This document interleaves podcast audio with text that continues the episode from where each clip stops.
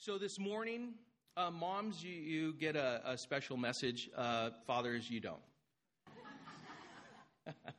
it's every single one is special. But listen, I want to bring you to Romans chapter eight. Romans chapter eight and verse fifteen.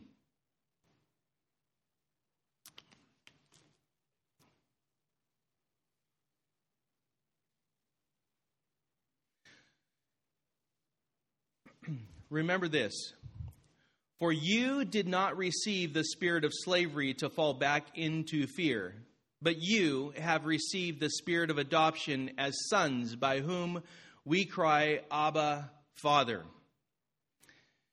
And so that, that term Abba Father, you, you remember where it was used by our Lord and Savior Jesus Christ?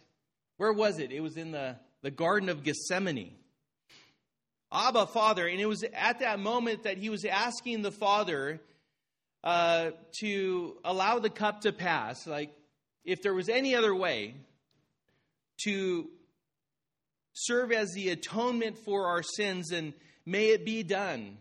But he said, nonetheless, may your will be done, not mine, right?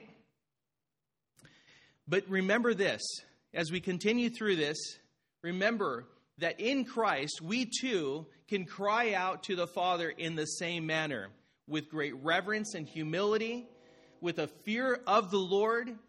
And we too, at moments when we need to cry out to the Father like that, we too can cry out, Abba, Father. Abba, Father. This morning, we are covering verses 9 through 17. And this is set free and proven part two as we covered the first eight verses last week. So I want to read through uh, Romans chapter 8 and starting in verse 1, and we're going to go through verse 11. Romans chapter 8, verse 1 says, There is therefore now no condemnation for those who are in Christ Jesus.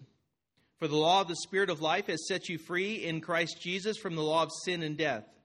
For God has done what the law, weakened by the flesh, could not do by sending his own Son in the likeness of sinful flesh, and for sin, he condemned sin in the flesh, in order that the righteous requirement of the law might be fulfilled in us, who walk not according to the flesh, but according to the Spirit.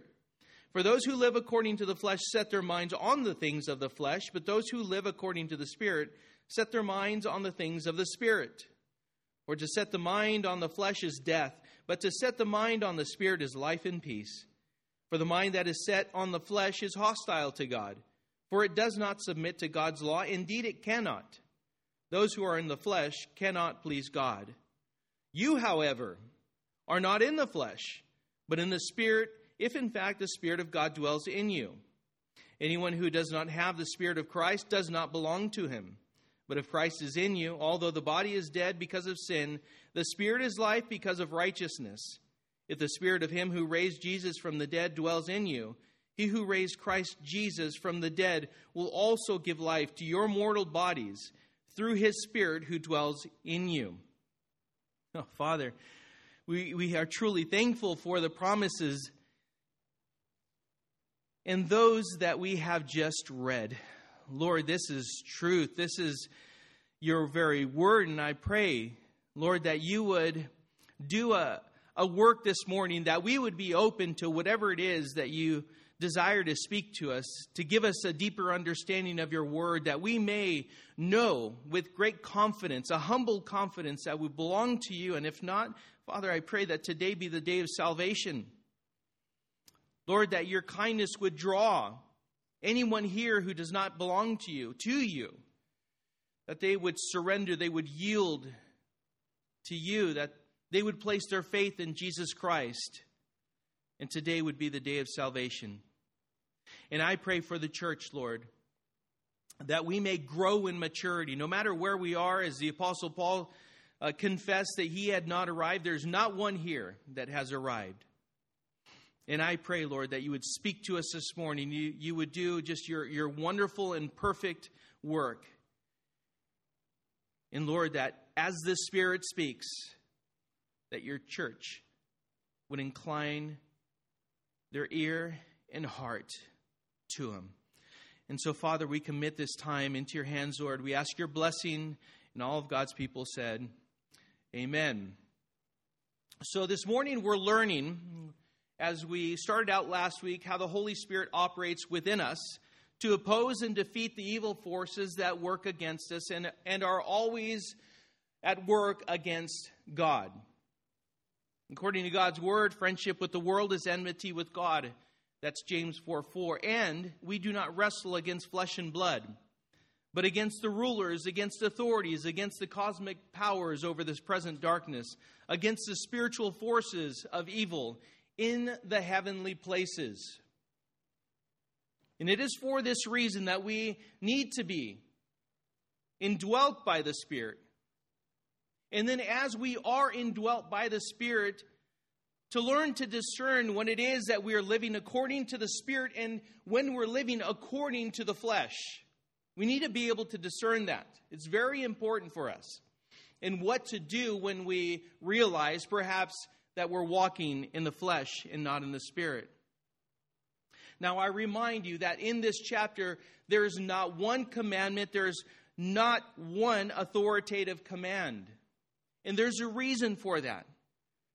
This is important to note because Paul is writing about a life that is guided, that is led by the Spirit of God. And if a person is indeed indwelt by the Spirit, guided by the Spirit, and is obedient to the Spirit, then there is no need for a string of commandments to be laid out.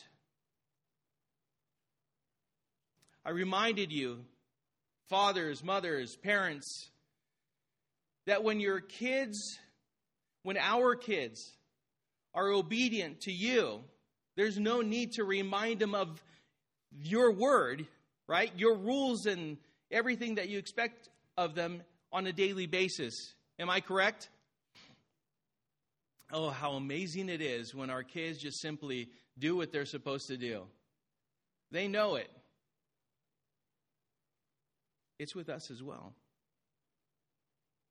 There's no need for an authoritative command. There's no need for a single reminder when we're walking obediently with the Lord. A person who has a desire and a passion for pleasing God will pay attention to the conviction and the overall work of the Spirit in their lives. And this is, this is important and respond accordingly. As I said last week, I'll say again, I titled this message Set Free and Proven because those in Christ are indeed set free from the power of sin and death, and their new set free lives in Christ are proven in mind, in spirit, and in action. Uh, we are proven through trials. We are proven when things get difficult. We are proven when we are pressed on all sides. We've seen that a person who is set free in Christ is freed from the law of sin and death and has a set mind on the Spirit, on the things of God, a person who knows life and peace in Christ. Uh, we know that peace that surpasses all understanding, but a person who is in the flesh is described in this manner as we went through that last week. To live according to the flesh is to have a mind set on the things of the flesh. To set the mind on the flesh is death, and we, we will be reminded of that over and over and over again as it is written throughout the book of Romans. The mind that is set on the flesh is actually an enemy of God, hostile to, to God, enmity. It is enmity itself to God. The mind set on the flesh does not and cannot submit to God's law. We are constantly fighting against it. And in verse 8, it says, Those who are in the flesh cannot please God. And yet we begin in verse 9 where it says, You, however, are not in the flesh, but in the Spirit, if, if in fact the Spirit of God dwells in you. Two points that I'm going to touch on this morning is number one, the Spirit within, and number two, the Spirit without. So let's begin with the Spirit within. Verse 9 again, you, however, are not in the flesh, but in the Spirit, if in fact the Spirit of God dwells in you. Anyone who does not have the Spirit of Christ does not belong to him. But if Christ is in you, although the body is dead because of sin, the Spirit is life because of righteousness. If the Spirit of him who raised Jesus from the dead dwells in you, he who raised Christ Jesus from the dead will also give life to your mortal bodies through his Spirit who dwells in you. Remember who it is that the Apostle Paul is writing to. We can be reminded of that by going back to chapter 1 and verse 7, because he is writing to all those in Rome who are loved by God and are called to be saints. Question if that is the audience. If those were, that was the group of this letter, the intended audience of it, who is loved by God? John 3:16. For God so loved the world that he gave his only son that whoever believes in him should not perish but have eternal life. God loves each and every person. Period. Let me ask you this who are called to be saints? In other words, who does God call to be saved? Well, 2 Peter 3 9 answers this in other verses, but we'll go to 2 Peter 3 9, which says, Not wishing that any should perish, any, any is any. God wishes that none should perish, not one single person. And yet we're the ones that choose to receive or reject the offer of God's grace, the offer of his gift to us. But he wishes, he desires that all should reach repentance. Therefore, Paul is writing to the believers in Rome who claim to follow Jesus Christ. And I am going to assume that the majority of us here are Christians who are believers, and therefore this letter is written to you and I today. It's God's Word, it's living and active and sharper than any two edged sword. It does that surgical work that the Lord has planned and willed for this very moment to open up, to reveal, and to do a work where God's word needs to do work. Paul is telling them, as the Lord is telling us today, what it means to be of the world. We need to pay attention to that. That way we can discern, we can identify, we can regard that which is of the world and what it means to be of the Lord. We need to know what it looks like to walk with Him. How to tell the difference between living a life patterned after the flesh and what it looks like to live a life patterned after the Spirit of God. That's why he says, You, however, are not in the flesh, but in the Spirit, if, in fact, the Spirit of God dwells in you. Now, this could have been written differently. Not with conditions, just assuming every single person is in the right place with God, has a wisdom, and understanding, a knowledge of what it looks like to be in the Spirit and walk with the Lord, and what it means to be in the flesh and walk with the world. But that's not assumed. Paul is not assuming that everyone is saved. But he does want them to know how to tell the difference between a saved person and an unsaved person. Not so that we can point the finger, but so that the person who listens, who hears the word, will know Am I truly saved or am I unsaved? And what is it that I could go through and really know with great confidence where I stand?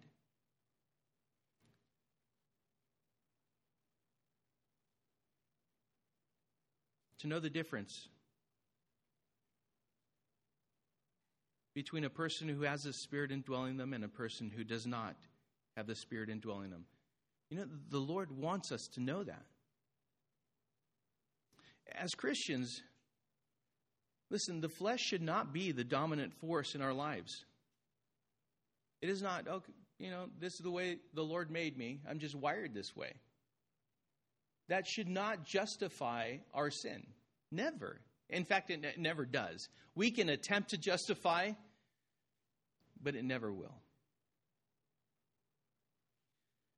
As Christians, the flesh should not be the dominant force in our lives. If it is, it's because we're giving ourselves to it. In other words, we're yielding to the flesh, we're surrendering to the flesh. And the reason why we're doing that is because we love our sin. 1 John 4 4 says, Little children, you are from God and have overcome them. For he who is in you is greater than he who is in the world. Now, as we make reference, as John makes reference to little children, and he uses that term a few times, little children is not the little, you know, five year olds, seven year olds, ten year olds. It's little children, as in young in the faith. And so, even the young in the faith, those who have not been walking with the Lord for very long, this is a basic, foundational truth that we need to know. You are from God and have overcome them. He's referring to false teachers, he's referring to false doctrines, he's referring to the world, is what he's referring to. For he who is in you is greater than he who is in the world. It's a basic truth that we as Christians ought to know. You feel overwhelmed as little children, new in the faith, with the world, the flesh, peer pressure, and all of that, media, everything that comes at you? Then know this he who is in you is greater than he who is in the world. If this is true, and it is, then we need to understand that the spirit within us is far more powerful than the flesh.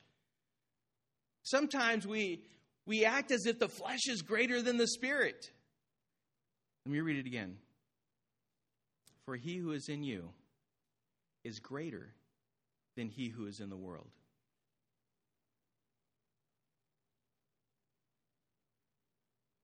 The spirit within you is greater than your flesh, is greater than the world, is greater than Satan.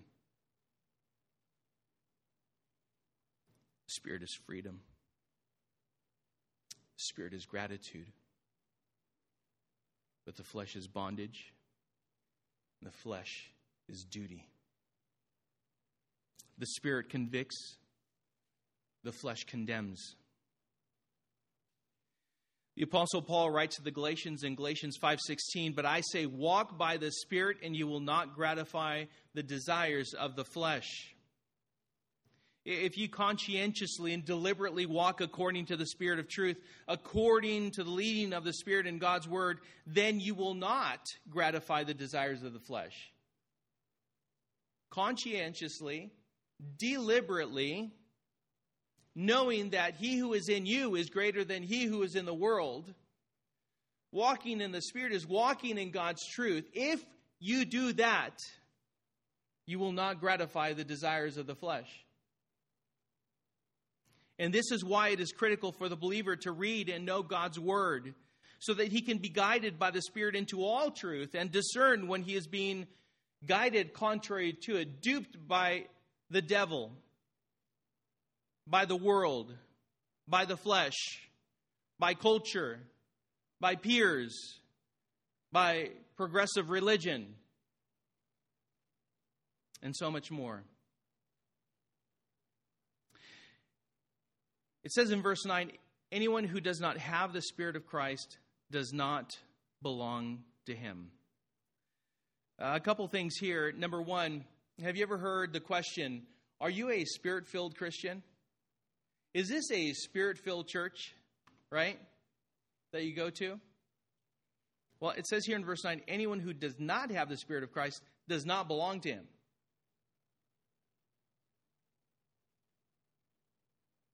Is there any other Christian? Is there any other genuine church? After all, Christ is the head. And where He is, the Spirit is. Yes, This is a spirit filled church, and you are spirit filled if you indeed have yielded, have surrendered to Christ as Lord and Savior. So I want to make that point. But we're being instructed here as a new Christian or a Christian who does not have an understanding of this. You don't know what you don't know, right? You, you don't know what you don't know. But at the point you do come to know, now you need to work to gain understanding. How does that all fit in? How does this all work? And this was what the Apostle Paul was writing to the Christians in Rome. He wanted them, them to have understanding. That's why we go through the whole counsel of God, so that we may learn, grow, mature, and have a better grasp on God's word. Why? Just to build head knowledge? No. So that we ourselves may apply it, that we would walk confidently and humbly before the Lord. We would honor Him by the manner in which we conduct ourselves. Paul is addressing what it means to have the Spirit indwelling you as a believer. And that's one of the things that I prayed for today that we ourselves would have a greater understanding of what it means to have the Spirit indwelling you as a believer. There's too many struggles, there's too many things going on within you that shouldn't be going on. We should, at some point, get to a place in our walks with the Lord to where we know how the Spirit indwells us and how He works in our lives, what He's leading us to.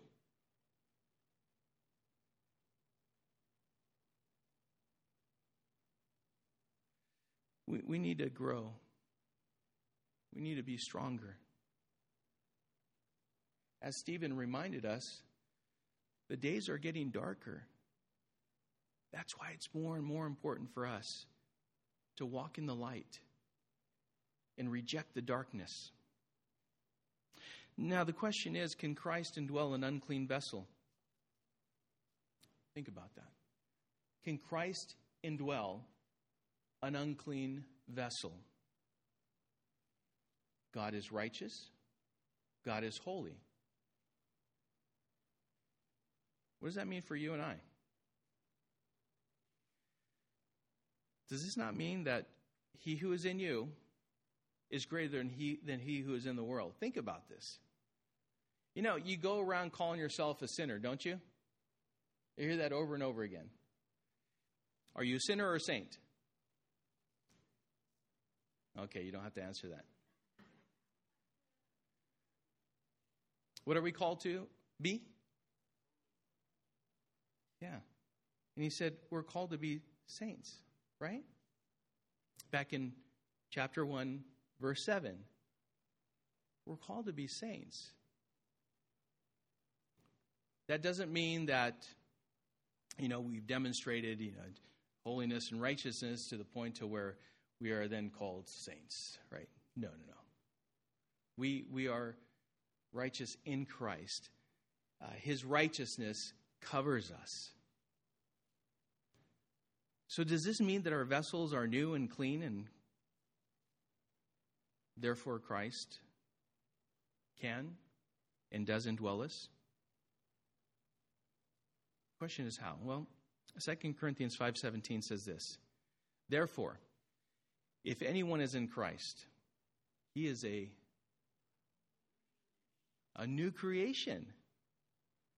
The old has passed away, behold, the new has come. So, what does that mean? It means the old man is dead. Dead. The spirit of him who raised Jesus from the dead dwells in you. As we read, and he who raised Christ Jesus from the dead gives life to your mortal body through the spirit who dwells in you. We, we've died in Christ, but the old man, the old body is dead. And according to 2 Corinthians 5:17, we're new creatures in Christ. And the new has come. That, that's just wonderful news. It, it's, it's the Spirit who gives us life. We are alive, we are walking and talking simply and only because God sustains us. He gives us life. That's the only way we can live.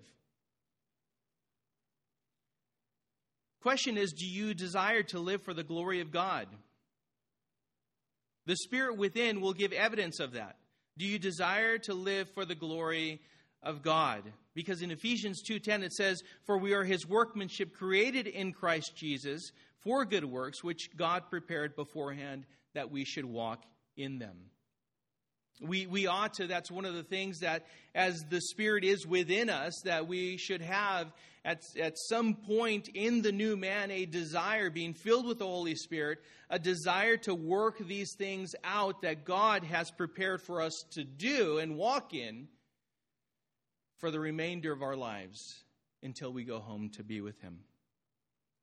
If the Spirit is indwelling us, we belong to Christ. The old man is dead, and the Spirit has given us life and power over the old desires of the flesh. If the old man, this is one of those tests. This is one of the things that we ought to know. That way, if the old man is not dead, if we struggle so much to where we just seem to be overpowered by sin and the old things, then the question is have I truly surrendered to Jesus Christ? Am I truly His? I want you to be sure of that, to be confident of that. Don't play with this. This, this is of eternal consequences. This is not something to toy with or leave for tomorrow. It's right this very moment. You need to be sure of that. So the spirit within, but we also deal with the spirit without. Verse 12 says, So then, brothers, we are debtors not to the flesh to live according to the flesh, for if you live according to the flesh, you will die. But if by the Spirit you put to death the deeds of the body, you will live. For all who are led by the Spirit of God are sons of God. For you did not receive the spirit of slavery to fall back into fear, but you have received the spirit of adoption, as sons by whom we cry, Abba, Father. The Spirit Himself bears witness with our spirit that we are children of God, and if children, then heirs, heirs of God, and fellow heirs with Christ, provided we suffer with Him in order that we may also be glorified with Him. So then, brothers, so then, we owe nothing, zilch, nada to the flesh. We are not debtors to the flesh at all. Have you ever felt indebted to someone or to something? You feel like you owe them something. Oh, that's strong. That is absolutely, it, it, it can actually influence the way you think, what you say, the way you act. When you sense, when you believe that you are indebted in what the Apostle Paul is saying here in this verse, in verse 12 hey, listen, brothers, sisters, we are not debtors to the flesh. So when the flesh rears its ugly head, you can dismiss it. Oh, it's not that easy, Pastor. No, I know it's a struggle. It is. But quite honestly, it's a matter of choice an exercise of the will. It, it's not in your power that you do it, it's in the power of the Spirit. That, that's why we can rely on God and not on ourselves. When we feel an urging by the flesh to not give it up, whatever it is, our way of thinking, our, our actions, whatever we, we want to do, The Spirit is saying no. You don't have to. Just say no. Ignore it, reject it. Come, walk with me. I'll lead you into all truth. You'll experience a freedom and a liberty and a peace that you will never experience if you remain in bondage to sin. It's a matter of choice. Outwardly, as the Spirit's work within us is revealed in how we live, we need to remember that when the flesh rears its ugly head and tempts us, we owe it nothing. Nothing at all. The abusive master of the past has no power over you. As you are filled with the Spirit and you are dead to the old man of the flesh, and your new master is the creator of the universe, God Almighty, and you live for his glory and not for the glory of the flesh. Because the flesh corrupts, and the flesh brings forth death in so many ways. Don't live a life led by it, it is no life at all. And we know as we read through Scripture, you can kill the desires of the flesh by, this, by living in the Spirit, and you know life, in life abundantly. Here's an example a thought of the flesh, because it's not of God. I am worthless, and God does not love me. Where does that come from? You think you know that's uh, that comes from the Spirit? No. Well, why do we know that it doesn't come from the Spirit? Because it's not true. It's not truth. And what is not truth is not reality.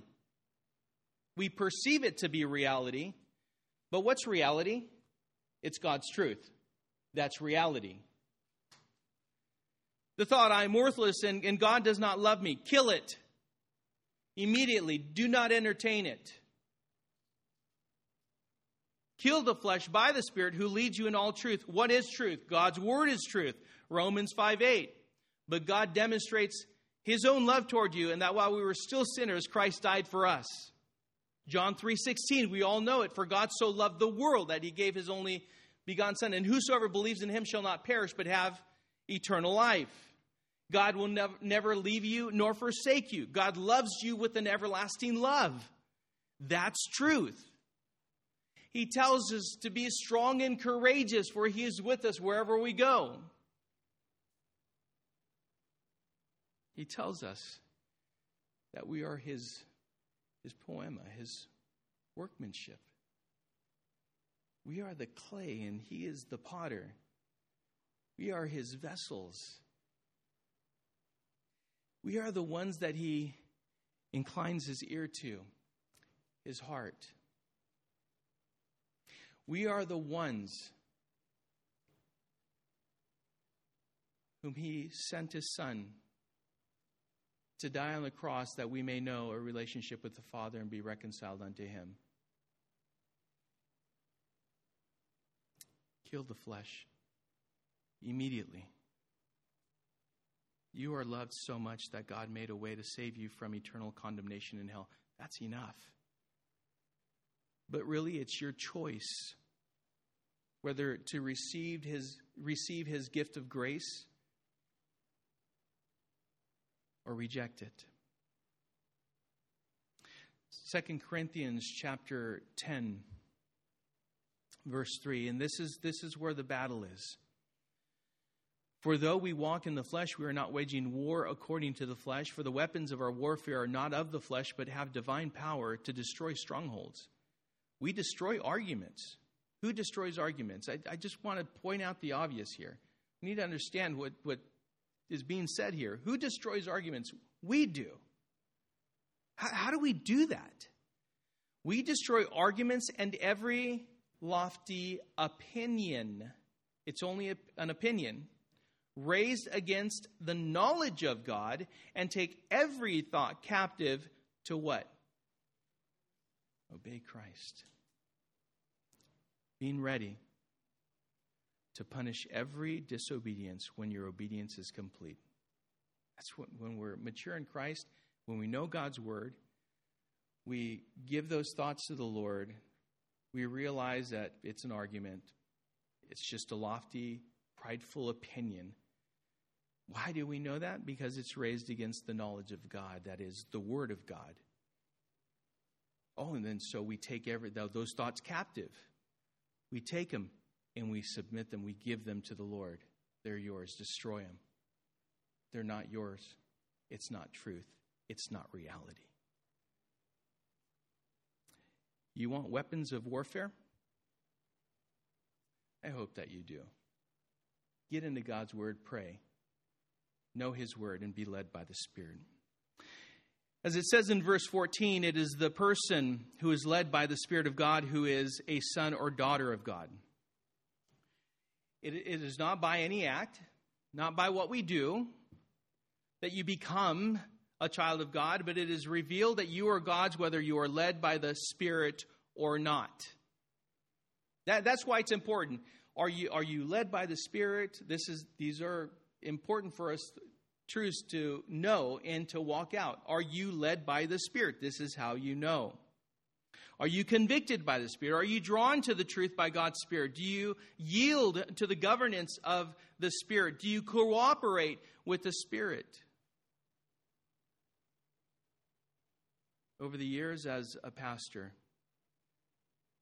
one of the most difficult things, time and time again, is to give biblical counsel and for it to be rejected. That is by far one of the most difficult things that we can experience. And I've talked to many pastors about this. If, if Jesus sorrowed over the rejection of his people, certainly he has sorrow in his heart when we ourselves do not obediently yield to God's word. Because even as Christians, we can fall back into a spirit of slavery to the flesh and sin. Take, for example, the story of the prodigal son and of the lost sheep, and of the story of Peter and his need to be restored by Jesus. That, that all tells us that we were we we are very close. We are inclined to do that very thing. So so stand fast, be watchful, be aware, be clear about the fact that that we ourselves can can fall into that place of being in bondage again to flesh and sin. But remember, as it says in verse 15, for you did not receive the spirit of slavery to fall back into fear, but you have received the spirit of adoption as sons. If you live in fear, you'll be joyless. Remember, that is not what God has given you. For the Apostle Paul wrote to, to Timothy in 2 Timothy 1 7, For God gave us a spirit not of fear, but of power and love and self control. God has not given us a spirit of fear, but of power and love and self control. That means we ought to be expressing that in our lives. What's that? Our own power? No. The power of the Spirit. Our own love? God, no. God's love, His agape love. Our self determined, self control, we're just, no. This, is, speaks, this speaks of a discipline to the Spirit, to the Word, to the Father. And as God's adopted, we have become sons and daughters of God. It says here, we are heirs with Christ of God's riches and his glory. Think about that. Our old life is dead. We're new creatures in Christ. We have the hope of heaven. And the Holy Spirit, it says here, bears witness with our spirit that we are children of God. Have you ever known a Christian who's, Are you saved? You know, I think I am, but I, am not sure. I, I won't know until, you know, that, that day when we take our last breath here and who knows where we'll take our next breath. I, I don't know. I'm not sure. Not what it says here. It says the Spirit Himself bears witness with our spirit that we are, are children of God. Are. Does His Spirit bear witness with your spirit that you are a child of God? This means that we know we are saved. We know we belong to God. We know we have been forgiven and are saved by grace through faith in Jesus Christ. We know that. We are confident of this. It is a fact, it is reality. It is not a, a matter of our efforts, but of Christ's finished work on the cross. And because we are in Christ and Christ is in us, we cry out to God as a son cries out to his daddy. It, this is one of those. Have you ever had a moment like that? If you haven't, at some point, you will. You are without strength. You are just overwhelmed. At some point, you're going to want to cry out, Abba, Father, help me.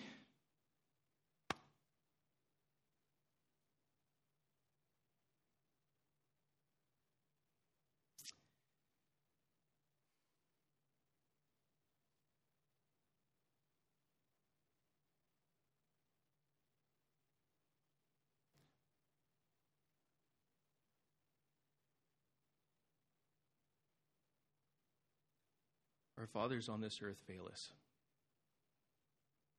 at one point or another. But we have a Father who never does. And how amazing it is. What comfort, what peace, what strength it is that we can fall down and cling to Him Say, Abba, Father. How truly amazing that is. That we can cry out to the Father as Jesus cried out to him in the Garden of Gethsemane. I'm in anguish. I'm overwhelmed. We have not yet anguish to the point of shedding tears of blood. But the Son could rely on the Father. The Son knew that the Father was faithful. Know that. You can look to Him, fix your eyes on Him. When He says there is salvation in no other name, no one else, there's no name, other name under heaven given among men by which we must be saved when he says, if we confess with our mouths that Jesus is Lord and believe in our hearts that God raised him from the dead, we shall be saved, you can believe him. We are his children. We are heirs with Christ because we belong to God as we have been saved by grace and are adopted sons and daughters of the Most High. Find comfort and find confidence in that purpose and a hope.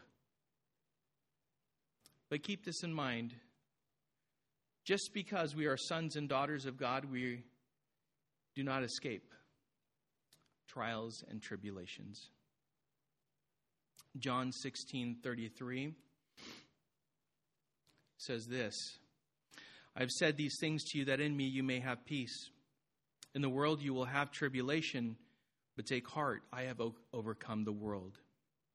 Matthew chapter 5, verses 11 and 12, Jesus speaking, he said, Blessed are you when others revile you and, you, and uh, persecute you and utter all kinds of evil against you falsely on my account.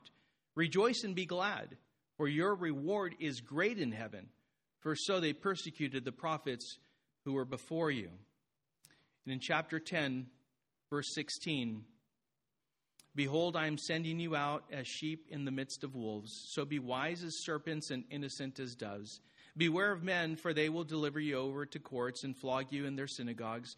And you will be dragged before governors and kings for my sake, to bear witness before them and the, and the Gentiles. When they deliver you over, do not be anxious how you are to speak or what you are to say, for what you are to say will be given to you in that hour. For it is not you who speak, but the Spirit of your Father speaking through you. Brother will deliver you deliver brother over to death, and the father his child, and children will rise against parents and have them put to death.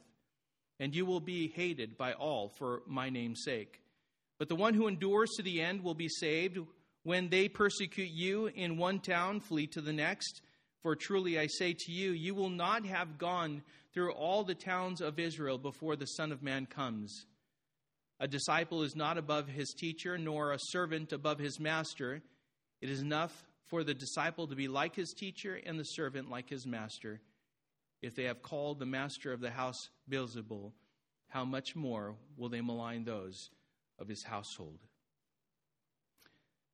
No matter how much we think we will receive glory without suffering. And beware of teachers who tell you that. No matter how much we work to avoid it, it is part of life. It is part of the package of being a child of God. We are fellow heirs of God in Christ, and we must suffer with him in order that we may also be glorified with him.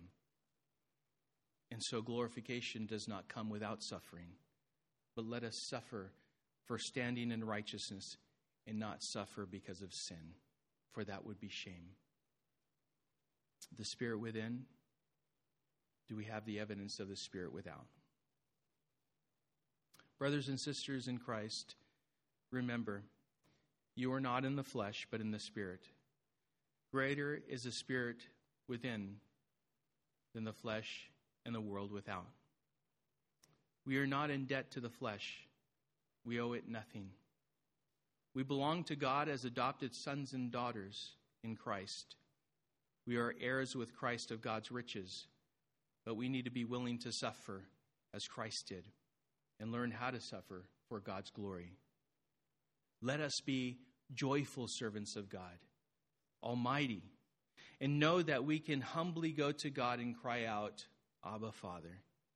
And He will always incline His ear and His heart to us because He loves you with an everlasting love. Father, I pray that each and every person here would be confident that they belong to you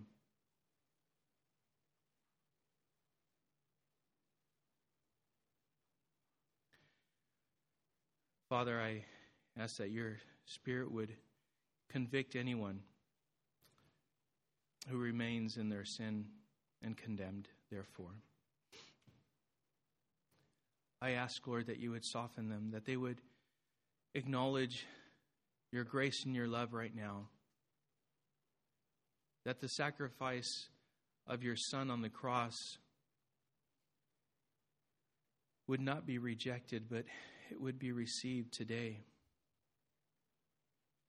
That they would also be included in the group that this letter was addressed to, and that is to the saints who were in Rome and all other parts of the world, including here in Riverside.